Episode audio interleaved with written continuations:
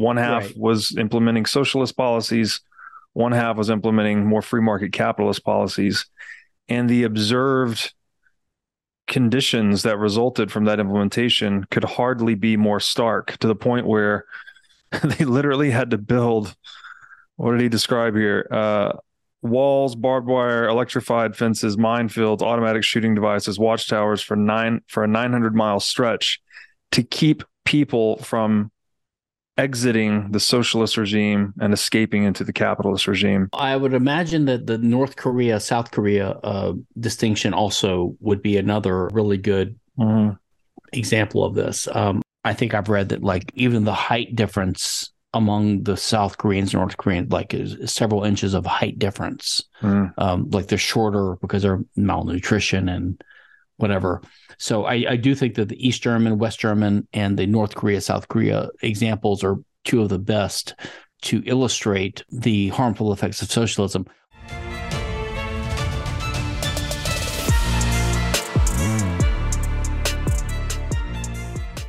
Hey, everybody, welcome to the What is Money Show. I am thrilled to have you here joining me on my mission to help shine light on the corruption of money.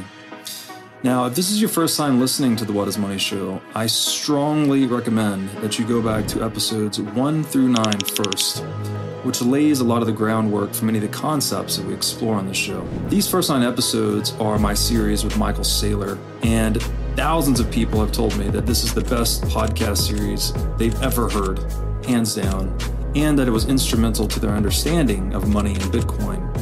So, if you're looking to start uh, a deep dive into the nature of money, I don't think there's any place better that you can start other than episode one of this show. Now, a little bit about this show and how it makes money. The What is Money show is 100% sponsor based. So, all of our revenues are derived from direct sponsorships. And I strive to be very selective about the sponsors that I work with, specifically only using sponsors that I use personally, and also choosing sponsors that have values which are well aligned to the values expressed on this show, such as freedom, education, self sovereignty, etc. So, what I'm going to do now is a few ad reads right at the top of the show, and then I'll do a few more ad reads in the middle. And I hope you'll take the time to listen to them, as again, these are hand selected sponsors, and I think you'll like what they have to offer. Now, I'd like to tell you about our sponsor, iCoin Technology. iCoin has just released a sleek new hardware wallet. looks like a mini iPhone, a little touchscreen and camera on it. Uh, the device has no Wi Fi, no cellular connection, no GPS. It's a strictly physically cold hardware wallet. Uh, like I said, it's got a high res 3 inch touchscreen. It's got a camera for air gapping the wallet. Uh, it's got optional Bluetooth compatibility. And it's a really a, a brand new UI UX experience for a hardware wallet, making it very accessible, easy to use, not intimidating. And as we always talk about on this show, the only way you can truly own your Bitcoin is by having it in self custody. So you need a device like iCoin Wallet to truly own your Bitcoin. Go to iCoinTechnology.com today and use promo code Bitcoin23 for 30% off of this new sleek hardware wallet. Now, I'd like to tell you about our sponsor, Ledn. Ledn lets you do more with your digital assets. For instance, Ledn offers a B2X loan product that lets you leverage your existing Bitcoin to buy even more Bitcoin. Or you can also get traditional Bitcoin collateralized US dollar loans through Ledn as well. Ledn also offers both Bitcoin and USDC denominated savings accounts, letting you generate yield on your digital assets. Recently, Ledn has launched a Bitcoin mortgage product as well that lets you use Bitcoin to buy a home or finance one that you already own. So go to ledn.io, that's L E D N.io today to sign up. Stephan Kinsella, welcome back to the What is Money Show. Hey, glad to be here. Glad to have you again. Uh, we're going to continue our journey into Hoppe's A Theory of Socialism and Capitalism. And we've already laid out the case um, through Hoppe's work here that aggression against private property or private ownership uh, has all of these deleterious consequences from a theoretical standpoint. And what we're going to dive into first today with this this excerpt from page 48 in the PDF is some more of the empirical aspect of, of what um, what socialism actually does in in practice. And so he's using the case of East and West Germany to begin. And this is a long excerpt, but I think it contains a lot that'll get us off to a good start. So I'll start here. Hoppe writes The case of West and East Germany is particularly instructive. Here, history provides us with an example that comes as close to that of a controlled social experiment as one could probably hope to get.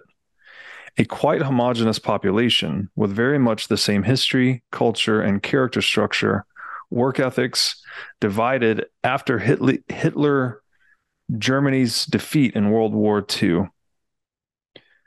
In West Germany, more because of lucky circumstances than the pressure of public opinion, a remarkably free market economy was adopted. The previous system of all around price controls abolished in one stroke, and almost complete freedom of movement, trade, and occupation, occupation introduced. In East Germany, on the other hand, under Soviet Russian dominance, Social, socialization of the means of production, i.e., an expropriation of the previous private owners, was implemented. Two different institutional frameworks, two different incentive structures have thus been applied to the same population. The difference in the results is impressive. While both countries do well in their respective blocs, West Germany has the highest standard of living among the major West European nations, and East Germany prides itself in being the most well off country in the East Bloc. The standard of living in the the standard of living in the West is so much higher and has become relatively more so over time that despite the transfer of considerable amounts of money from West to East by government as well as private citizens, and increasingly socialist policies in the West, the visitor going from west to east is simply stunned as he enters an almost completely different, impoverished world. As a matter of fact, while all of the East European countries are plagued by the immigration problem of people wanting to leave for the more prosperous capitalist West, with its increased opportunities, and while they have gradually established tighter border controls, thus turning these countries into sort of gigantic prisoner camps in order to prevent this outflow, the case of Germany is a most striking one. With language differences, traditionally the most severe natural barrier for immigrants, non existent, the difference in living standards between the two Germanys proved to be so great and immigration from east to west took on s- such proportions that in 1961, the socialist regime in East Germany, in a last desperate step, finally had to close its borders to the west completely.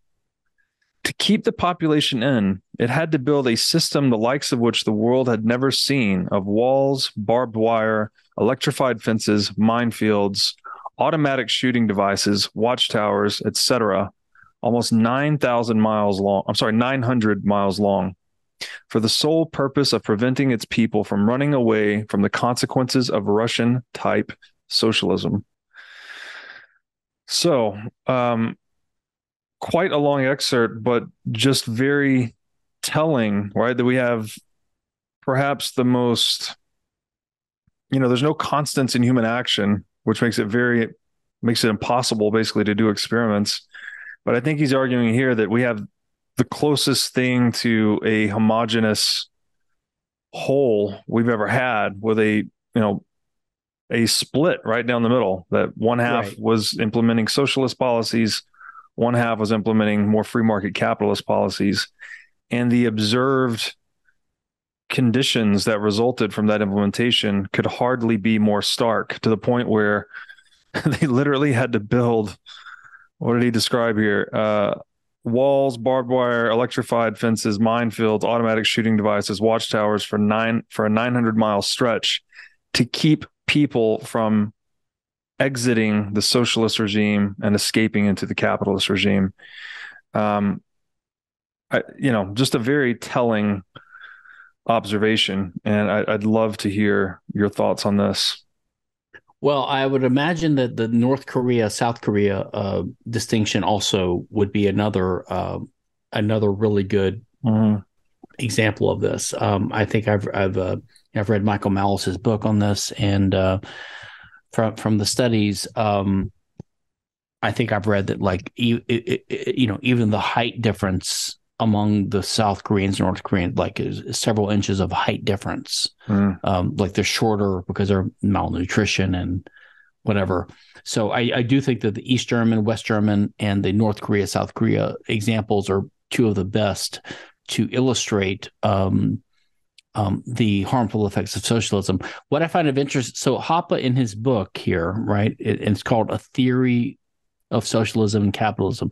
So the whole point of the book is to try to identify in sort of um, principled or economic or practically logical terms the essential differences between the two which is why he defines socialism in in sort of what some people would might think of as, as an idiosyncratic way as the um, as the institutionalized interference with private property rights whereas the, the the the conventional definition is you know centralized uh, control of the means of production but because Hoppe is a is an Austrian and a subjectivist um, number one um, he realizes that the goods never have an essential um, defining characteristic. Like you can never say this thing is a private good or a public good.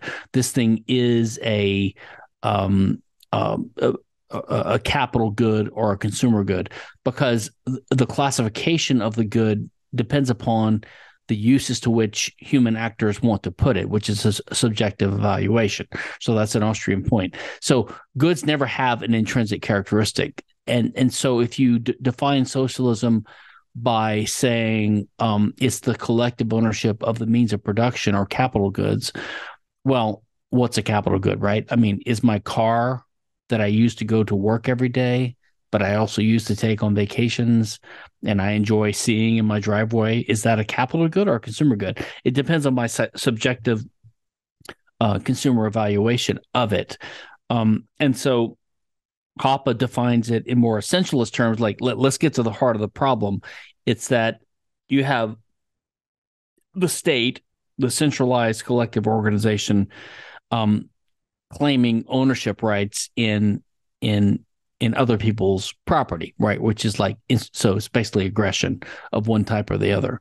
So I, th- I think that's that's one way to look at the um, um, one of the benefits of the way Hoppe approaches all this. And so, therefore, based upon this, he classifies. And so, the book, if you look at the book, so I think the chapter you're reading from was chapter three, I believe, right? Would you say it was page 49?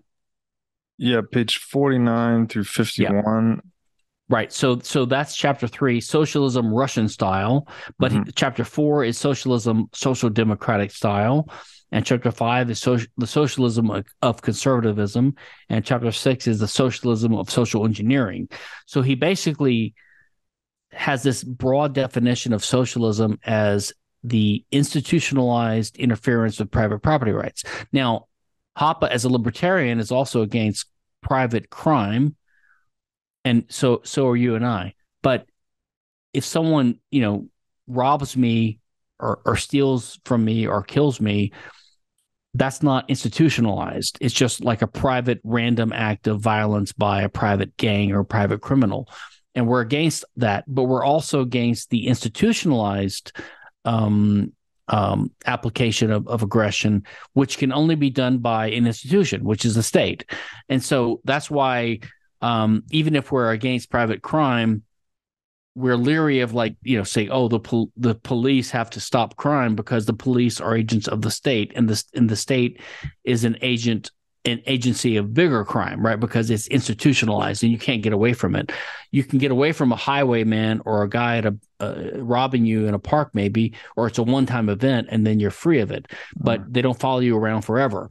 Um, but the government follows you around forever, and they're always there.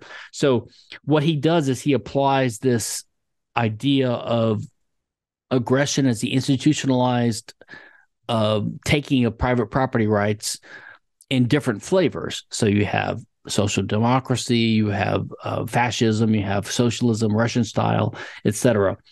Um, so I think that's what he's getting at there. And you know, he, you know, what's interesting about Hans Hoppe is that um, I don't, I don't know where you where you came from in your earlier political views, but I was always lo- sort of like um, um, I came from nothing. Like I had no political views. I was an agnostic, let's say, and then I became kind of a Ronald Reagan conservative, and then and then a libertarian. But um, uh, uh, and, and, in America, people that came from the left, I'm always suspicious of. But in, in Europe, it was more common. So Hans was earlier than us. He was younger than us, uh, uh, older than us, and you know he came he came to awakeness in the in the 60s and the 70s. So he was he briefly dabbled in leftism because that was the culture, that was a milieu. Um, but he earlier then he finally discovered um, you know, Aust- Rothbard and Mises and Austrian economics and libertarian thought and, and rejected it. So, but, but what I find interesting is that so he he he can see this. So he he, he can see the, the evils of leftism and, and the way it was applied in Eastern Eastern Germany because I think his family was actually expropriated. Um, and so he can see more clearly the evils of that type of government and that type of political mentality, which a lot of Americans um, and and and some Western Europeans um, just gloss over, or they just whitewash it away, or they just ignore it. Yeah, makes a lot of sense. Um, and I think the framing is really useful, right? To again, just always focus on property, right? That whether I think he says socialism is an institutionalized policy of aggression against private property or private right. ownership and capitalism is the opposite right the institutionalized policy of honoring private property and contract etc um now as well, far- remember this also uh, so the the way austrians view like economic theory and even political theory to a certain extent is um when we come up with historical examples, we're we're not like we're using that to il- illustrate a point. So right. you have a theory, a general theory. It could be an ethical theory, it could be uh, an economic theory, which is um, a proposition that uh, this result will will accompany a certain uh, action or policy initiative. Um, it's like an explanatory framework it's explanatory, like right? We illustrate, so it's it's illustrative. So we're not trying to prove, you know. So so like Mises believed that, um, um, and, and even Hayek to a degree, like uh, uh, the problem of scientism is the idea of improperly applying the methods of the social sciences to the natural sciences. Like right. so, the the natural sciences are aimed at trying to undercover uncover um, the causal laws that govern the world of causality causation. Mm-hmm. and the only way to do that because we don't have direct um, um, experience of that the only way to do that is to do experiments that can be falsified right? So that's the logical positivist method of empiricism right but that's embedded in a larger framework of understanding about what knowledge is. So we have knowledge of the causal laws of the world by our ex- experience, right? And then we can systematize it with the scientific method. But we also have other knowledge, which is garnered by logic and reason and a priori, you know, the ap- apodictic or a priori sciences, which would be economics, maybe logic, maybe some aspects of math, mm-hmm. some parts of philosophy, whatever.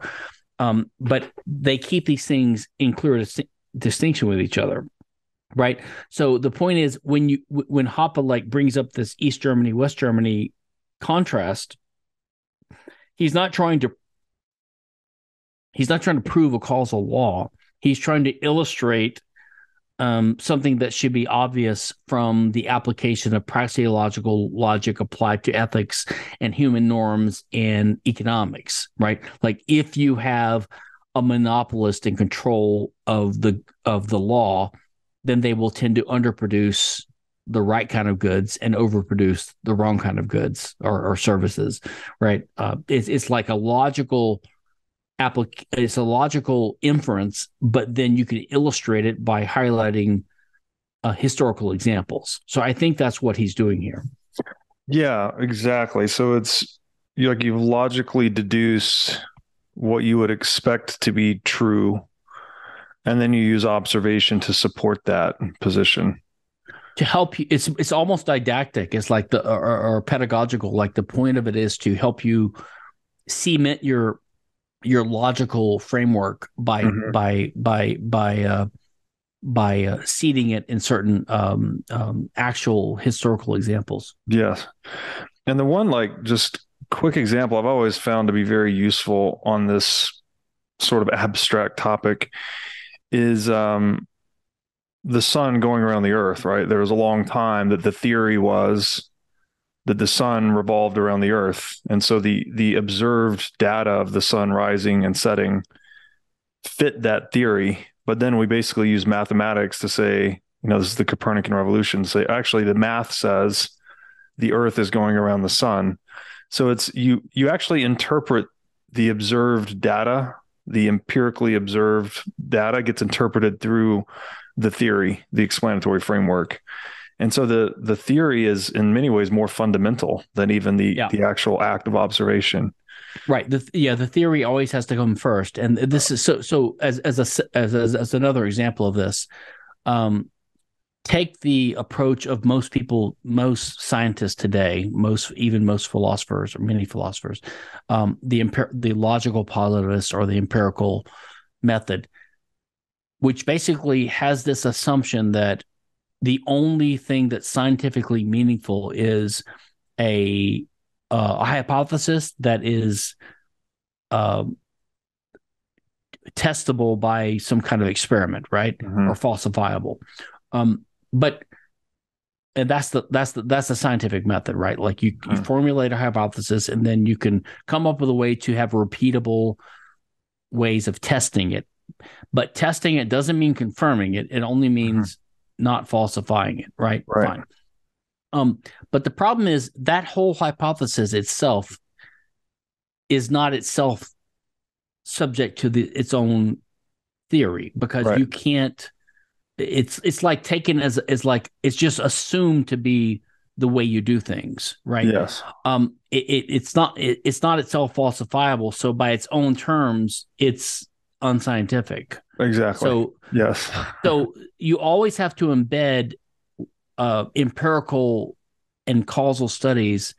They're always uh, subordinate to and dependent upon a higher level philosophical approach, which which is just philosophy in general, right? Uh, the idea of how we uh, how we acquired knowledge, epistemology, all this kind of stuff, uh, and that's that's all fine. But you have to appreciate that. And the problem is, most physicists are woefully unprepared for it. And uh, in their defense, most of the philosophers they're learning from seem like they're talking gibberish. So you can understand why they just reject it and they just say screw it. There's not two types of knowledge because your type of knowledge is bullshit.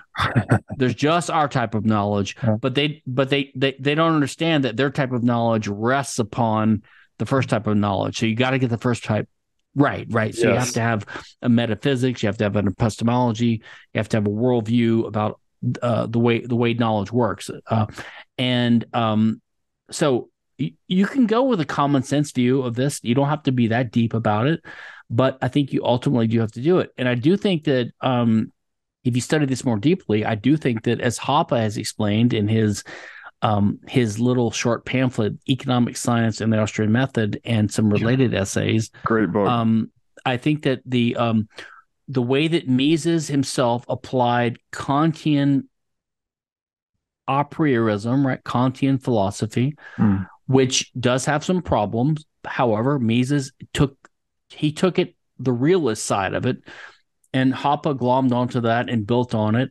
Um, I think you can. That's the that's the right way to sort all this out. Um, I'm not a big enough thinker to do it myself, but I can appreciate the steps taken towards that by Hoppe and Mises and even Rothbard to a certain degree, and, and of course, um, and even even Hayek to some degree. Yeah, with, with Hayek's critique of of uh, of logical positivism and what he calls scientism. Yes, yeah, it, that book you meant um, economic science and the Austrian method. I think is the name of that short right. book or pamphlet that Hoppe wrote. That's a really good one. Um, I you know a rabbit hole in and unto itself. He I think even in that book he makes a claim that causality itself is a subcategory of human action, right? That we are observing these regularities. Like every time I boil water to this, right. te- take water to this temperature, it boils or it freezes. We assume that there's causation there, but it's really right. just a matter of regularity. Yeah, and this ties into sort of my uh, things I've learned by seeing the connections between these different ways of of looking at at at, at all this stuff um, with intellectual property and things like that. So. Mm. This is not too far afield, but so so one of the arguments for IP, um, or one of the arguments against IP that I've come up with, I, would say, is that um, the right way to understand and comprehend human action and hum, human behavior is that we have to view other people acting in what I call a praxeological framework. Like that is according to the way Mises laid it down. But the praxeological framework, and I think in Mises's case, he underemphasized an important aspect of human action or praxeology. So he focused on so praxeology means it's the logic of human action and mm-hmm. human action means that we we are we are intelligent conscious people with desires and goals and and mm-hmm. appreciation of our environment and we seek to change the world the future world by intervening right mm-hmm. um, we want to we we we have some sense we have some dissatisfaction um, uh, or discomfort with what's coming, with what we think is coming.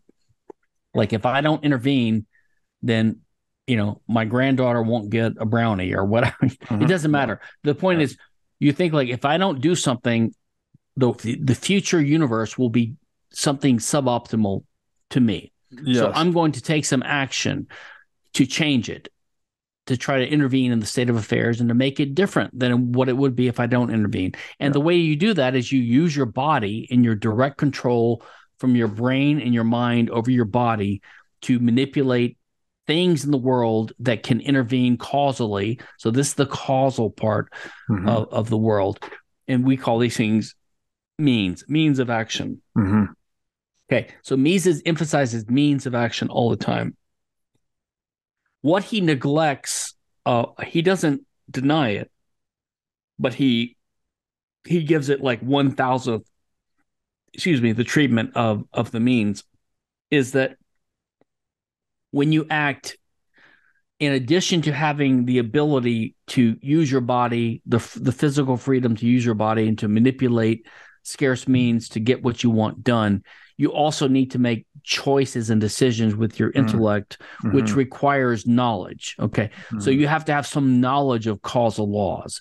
So all successful human action, according to the praxeological framework, has to employ scarce means. That means have them available and you can manipulate them and you can use them, but that you have to do something that makes sense, right? I mean, if you mm-hmm. want to cause something to happen, you ha- you have to do the right thing. If you if you think that you can ex- make make make something explode by getting sand off the beach and pouring water on it and blowing on it, right. it's just not going to work. Yeah. So to to know what to do, you need to have knowledge. Knowledge of what? Knowledge of causal laws, and that's what scientific knowledge and natural knowledge comes in. Yeah. Um, but so so that's those are the two the two necessary ingredients of successful human action. You have to have knowledge which Rothbard, I think, generalizes as recipes. Mm-hmm. Like a mm-hmm. recipe is like a series of steps of things that will work if you just follow them, right? Like yeah. if you want to make an airplane fly, you need to make it this way and have fuel in it or whatever. Or if you make a bomb or if you mm-hmm. if you want to catch a fish, you need to build a net or a spear or a fishing line or whatever. Like mm-hmm.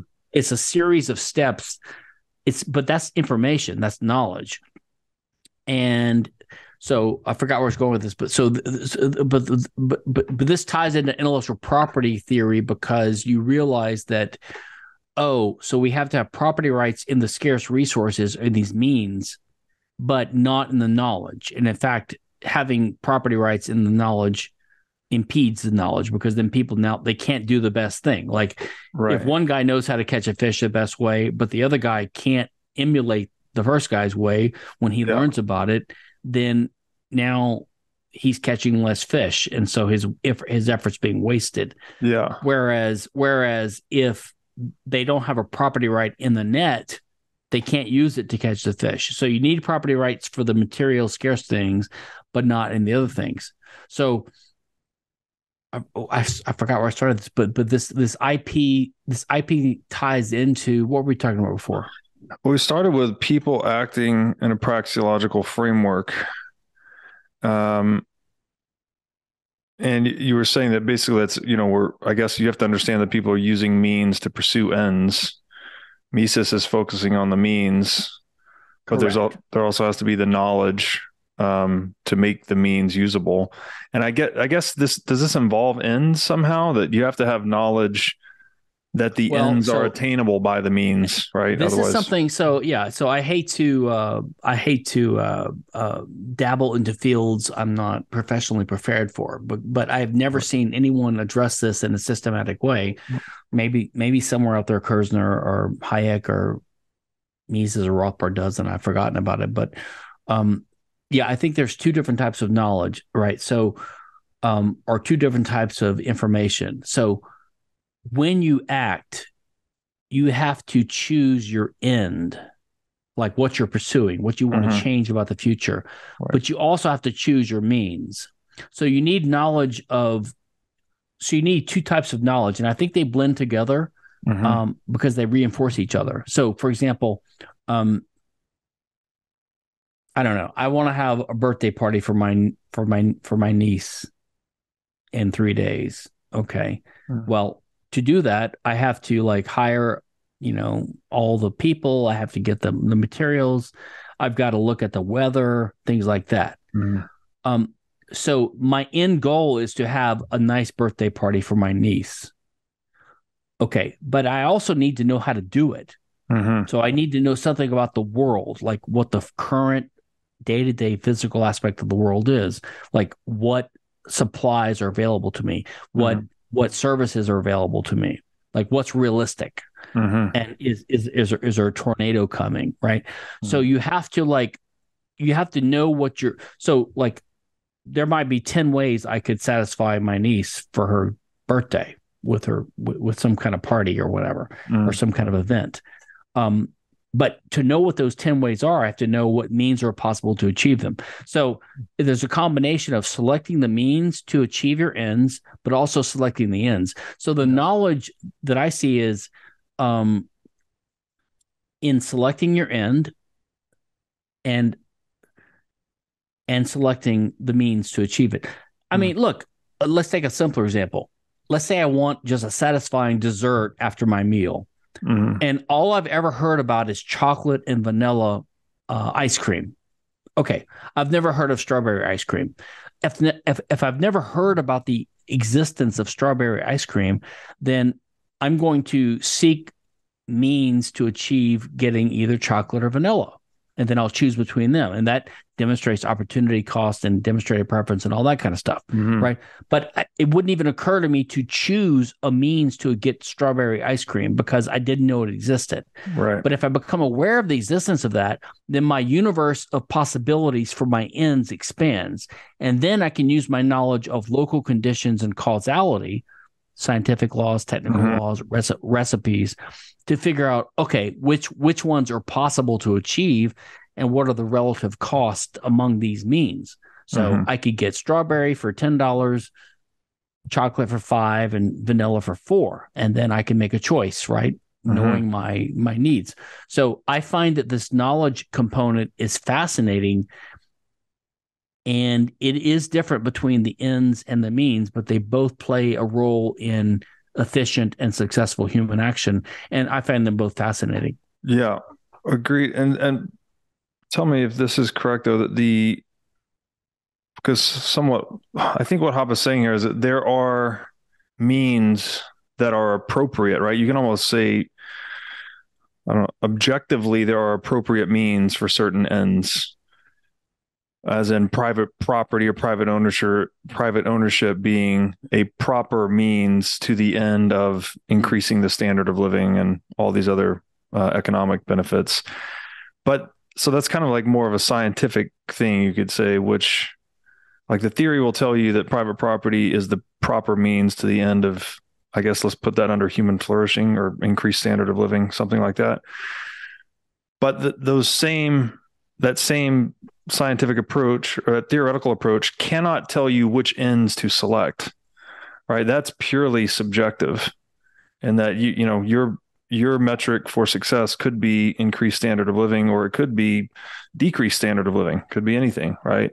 So there's there's some difference there where there's like an objective relationship between employing proper means for a chosen end but the choosing of the end itself is inherently subjective now i'd like to tell you about our sponsor CrowdHealth CrowdHealth is a bitcoin enabled alternative to legacy health insurance now let's face it legacy health insurance is an absolute scam nobody can explain this better than the legendary comedian chris rock insurance.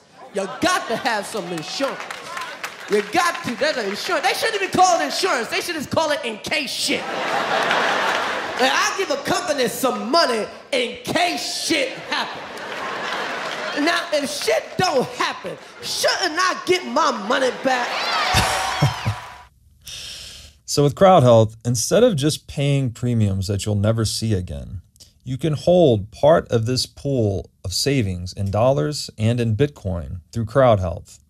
And when you have a health event, you can draw against this pool of communal savings.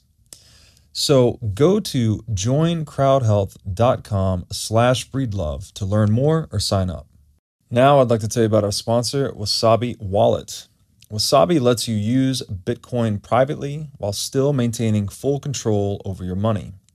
Specifically, Wasabi Wallet is an open source, non custodial wallet with privacy built in by default. By using Wasabi, you're effectively putting the private back in private property. Wasabi Wallet is an easy to use privacy wallet that can support any amount of Bitcoin transactions. So go to wasabiwallet.io today to download this state of the art wallet software. Now, I'd like to tell you about our sponsor, Bitcoin Conference 2023. This three day event will be held May 18th through 20th in Miami Beach. Uh, this is going to be the biggest event of the year, as it always is. And the past two years in Miami have simply been amazing. Uh, day one's industry day. Days two and three are going to be open to general admission. And I'd say this is a great place to go and network with Bitcoiners or even look for a job. Uh, just a really all around great experience. There's a fantastic speaker lineup including Michael Saylor, Zoltan Pozsar, Lyn Alden, Alex Gladstein, many others. And last year, we did a 10 million sats giveaway for this event, and we're going to do it again this year. So to get discounted tickets and enter for a chance to win 10 million sats, go to b.tc slash conference slash 2023 and use code BREEDLOVE. Now I'd like to tell you about our sponsor, Casa. Casa makes it simple to buy and secure your Bitcoin without wondering whether you're doing it right. Specifically, Casa provides a multi key custody solution, which is by far the most secure way to custody your Bitcoin. Now, when I talk about Bitcoin being theft proof money or inviolable private property, a multi key custody model is exactly what I am talking about. Using multiple keys lets you maintain full control of your Bitcoin while also giving you redundancy in case you lose one of the keys. It's also the best way to secure your Bitcoin for inheritance planning purposes. So go to keys.casa, that's C A S A, today to sign up and use discount code BREEDLOVE. I'm not sure where he talks about proper means. I, I think that I think that we have to distinguish between um, um, economics and between uh, normative theorizing. Okay. Mm-hmm. So, technically speaking, the Austrians like Rothbard and Hoppe, Mises, they they they use this term wort, W E R T F R E I, which means value free, mm-hmm. which means their economic right. analysis is value free. So they're just describing human action. Yes. And I think we we do lose sight of this sometimes in our analyses because um, there's a blending of terminology between fields. So, um, I mean, you see this in, for, so for example, and we see this in Bitcoin. Uh, people use the word ownership to say, I own my Bitcoin.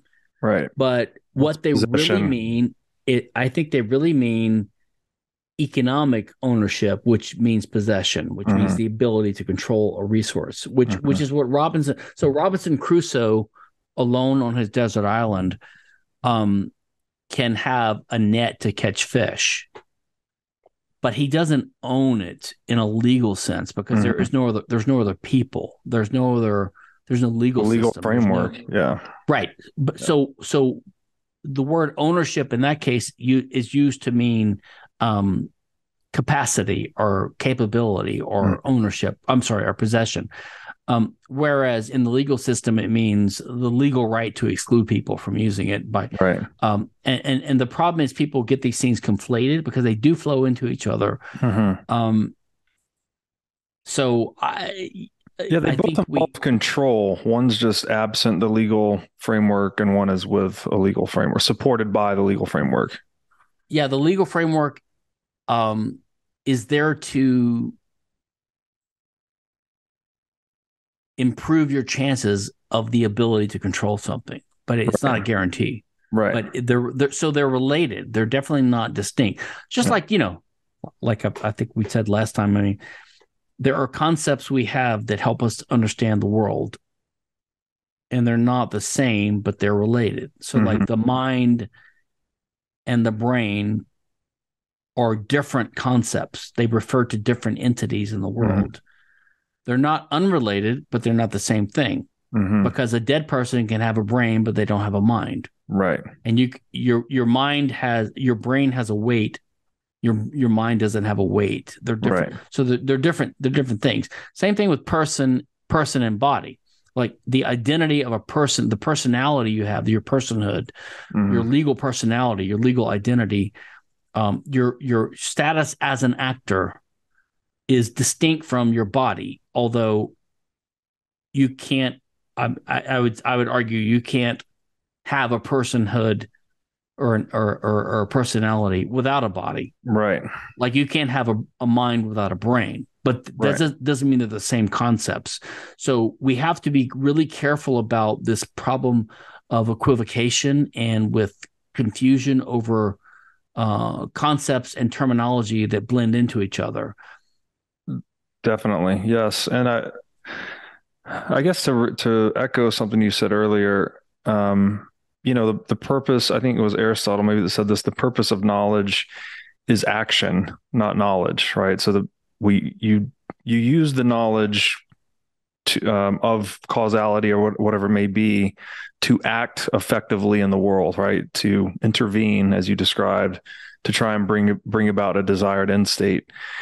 And in that world, so obviously you need actual, you know, physical scarce means to intervene in the world and change the course of affairs, but you also need knowledge. Well, the means are scarce and excludable, right? We we need property or private ownership in the means, but the knowledge is not, right? The knowledge is just this recipe or pattern of knowing or methodology, whatever right. it be, that it's not for me to give it to you.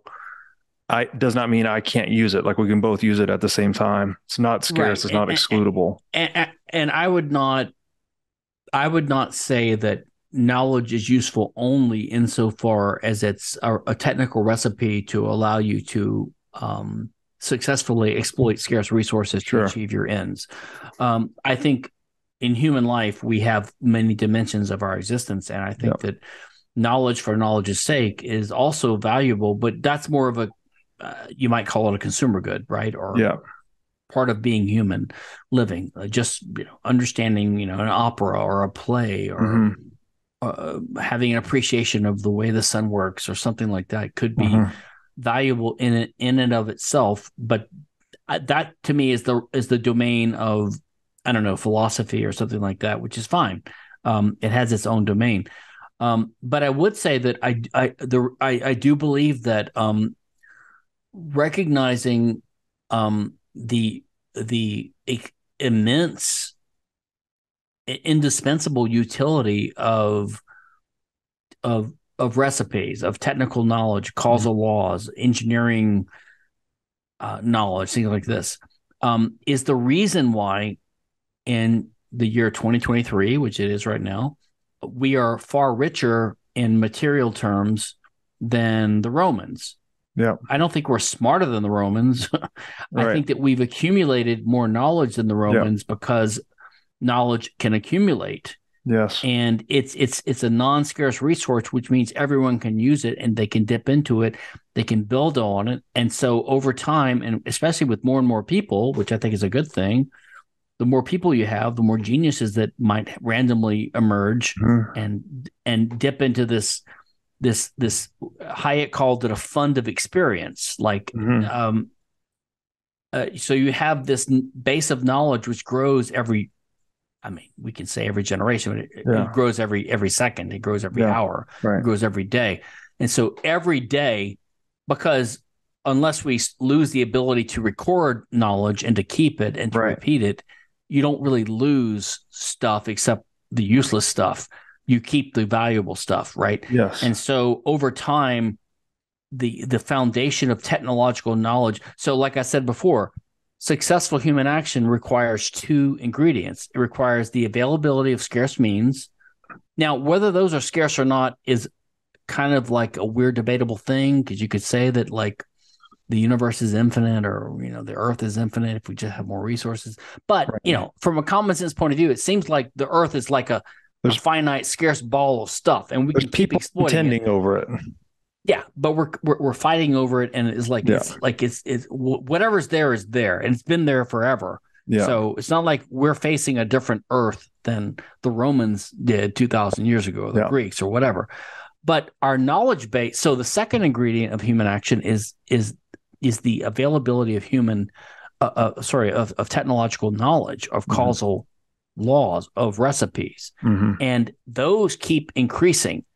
And so the reason that we're richer than our ancestors is because not because the earth has gotten richer, but it's because our knowledge of how to use it has gotten richer, which Yeah. is again why I'm a huge opponent of intellectual property law, especially patent law, because it it slows down the spread of the discovery of these new ways of using things more efficiently, which Right. is to me uh, misanthropic and insane.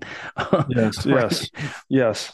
And to try and bridge this back to the book, I guess what Hoppe is doing here is he's presented this theory, right? Here's here's a theory of socialism and capitalism. Here's what you would expect to see according to this theory, this piece of knowledge, right? You would expect to see a higher standard of living, uh, more innovation occurring in a capitalist society than you would in a socialist society. And then he's using the example of East and West Germany as kind of the observational or empirical um, case study to support that theory, right? So he's actually, this is a piece of knowledge where that would be useful for action, right? If you use this piece of knowledge that, hey, structuring your society in a capitalistic way will give you more economic abundance, let's say, than a socialistic structuring then you can use that to inform action, right? And how you actually structure the world. So, um, Yeah, that's a that's a fair point. I think, um, or you could say something like um, knowing knowing the way things work, like knowing the fact that there's a business cycle that can happen because of government intervention, knowing knowing the fact that if you inflate the supply of money, that prices will prices will rise. Like knowing these these fa- and so actually Hoppe goes into this in one of his other essays which is not in this book. I think it's in um I think it's in the great fiction. Um but he talks about um I think it's called uncertainty and uncertainty. So he's Hmm. talking about the fact that we live in a world that's that's limbed L I M N A D like it's sort of bounded by some praxeological or deductive knowledge, but uh, which so for example, like again, you can't inflate by fiat the supply of a currency without expecting it to um, reduce the purchasing power, right? Mhm. That's how inflation works. Um, or you can't impose a minimum wage law and expect it not to cause relative unemployment, Mhm. right? You can know these things abstractly from Without experimentation. laws, but you don't know the you don't know the quantities, right? Yes. That that takes eh, observation and experiment. Yes. Um, but he has a point that um, the way we have to look at the future from a Misesian, realistic Kantian point of view is that um, the future is definitely uncertain because it hasn't happened yet, Mhm. and and because what happens depends, from our point of view, what happens depends upon the choices of other actor other humans and we have to regard their choices as being undetermined free will choices Mhm. so it's impossible to uh, predict the future uh, or to know the future um, uh, unlike this kind of you know the thing from asimov's foundation where you have this guy who Harry, Harry, what's his name? I forgot his name. He came up with a, a st- statistical way to predict the future. It's like it's not possible because humans are not statistical properties. Mhm. They're not part of what Mises would call um, what uh, class probability. I mean, because we have. I- Now, I actually don't believe in free will, but you have to regard humans as having free will. And anyway, our knowledge is insufficient to allow us to ever predict the future. Mhm. Um, so the point is, the future is uncertain, and that that governs a lot of what we do when we make choices about. We're always having an estimate about what the future is, is coming and what we can do to intervene to make it better in our in our subjective valuation point of view, and that's what human action is always about. And sometimes you succeed, sometimes you don't. Yeah. Um, however, he he rules out this idea of like um, um, some of these kind of crazier Austrians. I forgot the name. Uh, um, um, the the kaleidoscopic idea that the the future is like uh, inherently uncertain. Like if it was inherently uncertain, you could never do anything. Like so, we can know some things. We can know that if I try to do this, it won't be possible. Like if I try to inflate the supply of money and keep prices down, it won't be possible because Right. of the nature of law of supply and demand. So Right. there are some bounded limits on what is possible, and that can constrain your knowledge. And that's why the theory is that like like even if entrepreneurship is an unteachable art, Yeah. because the future's unknowable. Uh, it doesn't mean that some people don't have a better knack or skill at it. And of Uh-huh. course, they boil this down to this desideratum, uh, this this sort of uh, uh, in Austria. Uh, uh, Peter Klein talks about this too. Um, of they call it verstehen, which to me is just like um, is it's it's a placeholder or it's a variable that is a parameter. It's like the verstehen just means the understanding. So it's like, Mhm. why did this guy make more money than the other guy? Because he had a better verse to hen. Like, okay, that's not an explanation. That's like saying, um, because it uh, is so, or it's is like what saying, it is. okay, the, the the Big Bang doesn't explain the universe. There was a God that did it. It's like, okay, but what explains the God? Like, Yeah. it's like that you're ki- infinite you're just kicking regress. you're kicking it, kicking it back a level. So Yeah. i- i- if I had my druthers, I would like some budding young genius Austrian to um to unpack the nature of the verstehen and Mm. the nature of entrepreneurial success. Like, why do some people? Why are they better? Is it just random, or they do they actually have a skill? And if they have a skill, what is the skill? Yeah, Because well, we can't. You, know, can't see the future, but there's something about their ability that allows them to profit in the face of competition. But it's right? like since, since we can't know the future, that you can never know what conditions will prevail. You can't. You couldn't possibly know which skill set will be most fit because you don't know the conditions, right? So right. So, so, so how do you know if someone is a good financial Right. advisor? How do you know? But just Right. because they've made a profit for the last 17 years, well, maybe they were just in a bull market. I don't Yeah. know.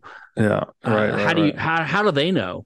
Yeah, How does someone know that they're how does uh, does Warren Buffett know that he's a good investor and is he?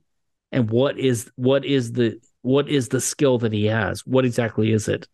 Is it just luck? because someone's going to come out on top. You know, Yeah. I don't know.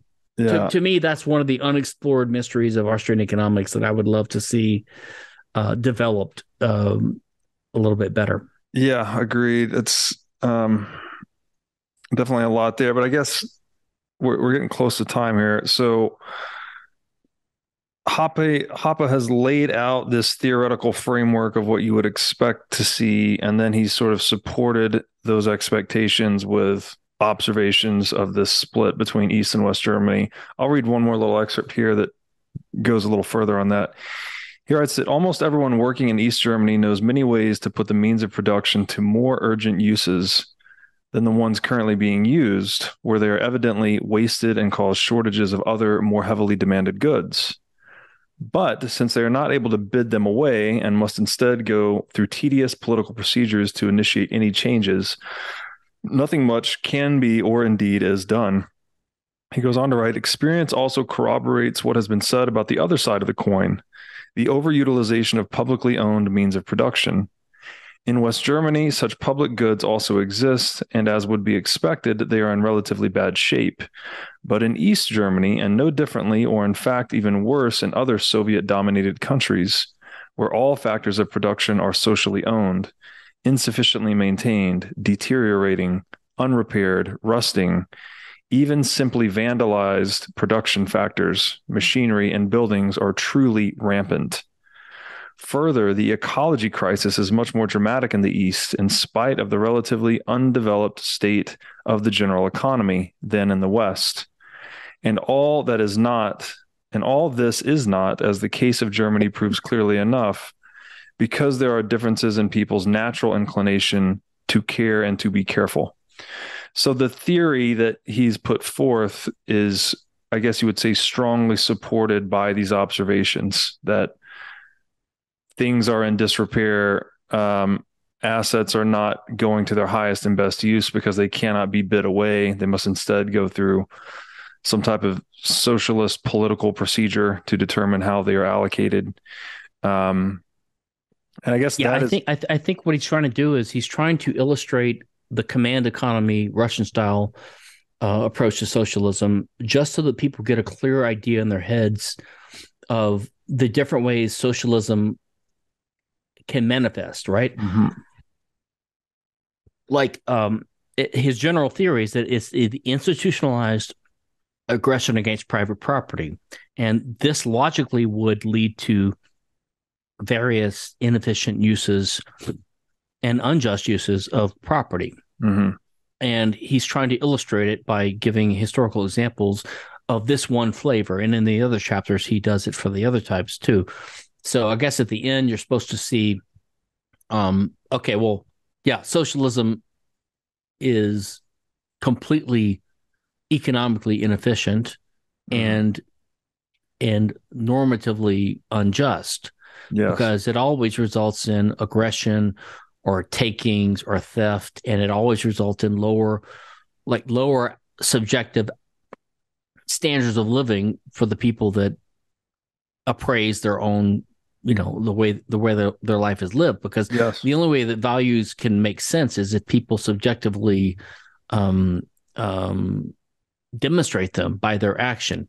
So I think one of one of the things you read earlier, like uh, you, i- i- if you don't, if the government provides something, say for free, it's not for free, of course, because they had to tax us or commandeer us to, to provide these goods, like a bridge or a road or a state opera or whatever. Um, then you can never know that it's worth anything to the people that are the uh, alleged consumers. It might even be what he calls a bad because, like, you know, so uh, take the drug war, for example. You know, Mhm. the government taxes us to fund the cops that stop uh, uh, uh, prohibited drug distribution, but that's not necessarily a good because no one's demonstrating their preference for it. But even if they were selling pretzels for like two cents on the street, it doesn't show that um, the people preferred that because, uh, yeah, the price is subsidized, but they they had to pay for it without a choice. So you've removed the market mechanism for determining. Um, and this is, by the way, what Rothbard talks about in his utility and welfare economics case is like the only way you can really tell what people value is by their their their actions, by their Uh-huh. demonstrated preference. But you can only that only has is meaningful if they're free. If you're if you're compulsed or compelled, then uh, you don't know you don't really know what their real preference or value was. hmm Yeah, absolutely. So, I guess in conclusion, uh, we could perhaps formulate the statement that if an improving standard of living is the end that you have in mind for social organization, then socialism is an improper means to that end. Yeah, that that's that's one way to put it, and that's that's of course the implication of Henry Hazlitt's book, um, Economics in One Lesson, and a lot of Mises's work is like it's more of a consequentialist approach. It's like if if your approach, and Randy Barnett, by the way, in his Structure of Liberty, uh, if your if your goal is to increase increase human well being in any kind of meaningful way that most people expect, like a material prosperity or abundance mm-hmm. or or, or or or whatever, then yeah, the the means to achieve that would be private property rights and freedom. Mm-hmm. Uh, it wouldn't be socialism. Yeah, and the, it's kind of. I mean, I'm, tell me if this resonates, but like ca- capitalism, private ownership, private property, it's really just acknowledging this reality of like a one to one relationship between an individual and an asset, right? Like only one individual can use an asset at any one time. They can control it and exclude others from it. Whereas this idea of socialism that everyone owns the one thing, like you can't, it's not possible to get everyone's approval for the one person to use the one thing Correct. in Correct. any efficient So- so way. it- yeah, it's not it's not possible. And if you if you actually Rothbard points this out in some of his writing Ethics of Yeah. Liberty, uh, if you actually had a rule where you had to get everyone's permission, then we would the human race would just die because you, Right. you, it's not feasible to do that. Exactly. And so this, what she calls like communism. So um, in, in reality, these systems never do that. They they delegate the authority to some to, to some some legal system, which is usually the the Politburo or the Central Committee or whatever. Mhm. But the point is, every, so every legal system in the end always assigns property rights to these conflictable, scarce resources Mhm. to some owner. They always do this.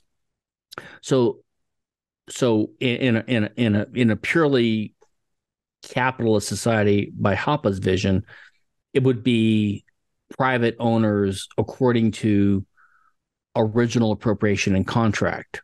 Like, here's how you determine who owns this resource. You ask who got it first and who got it by contract from a previous owner. That's Right. it. right. It's really simple. Who made um, it and who traded it? Yeah. And then um and then but in socialism it's like, well, what does the central committee say? Right. Right. Or the legislature or the government or whatever. But there's always there's always an assignment of ownership. It's just that, you know, um in a socialist society that, you know, things are assigned basically to some committee that's part of the government. hmm Um, and so then the question for the libertarian is, is not, it is is not like. The, we'll put it this way: the distinction between libertarianism and between other systems is not private property ownership; it's the allocation rules. Because in every system, there's someone that's going to be the effective owner Right. in that legal system. And so in libertarianism, it's again, it's, it's by these natural rules that are fair and seen as fair, Yes. and they're also efficiency generating, right? Right. Uh, original appropriation and uh, contract, contractual transfer.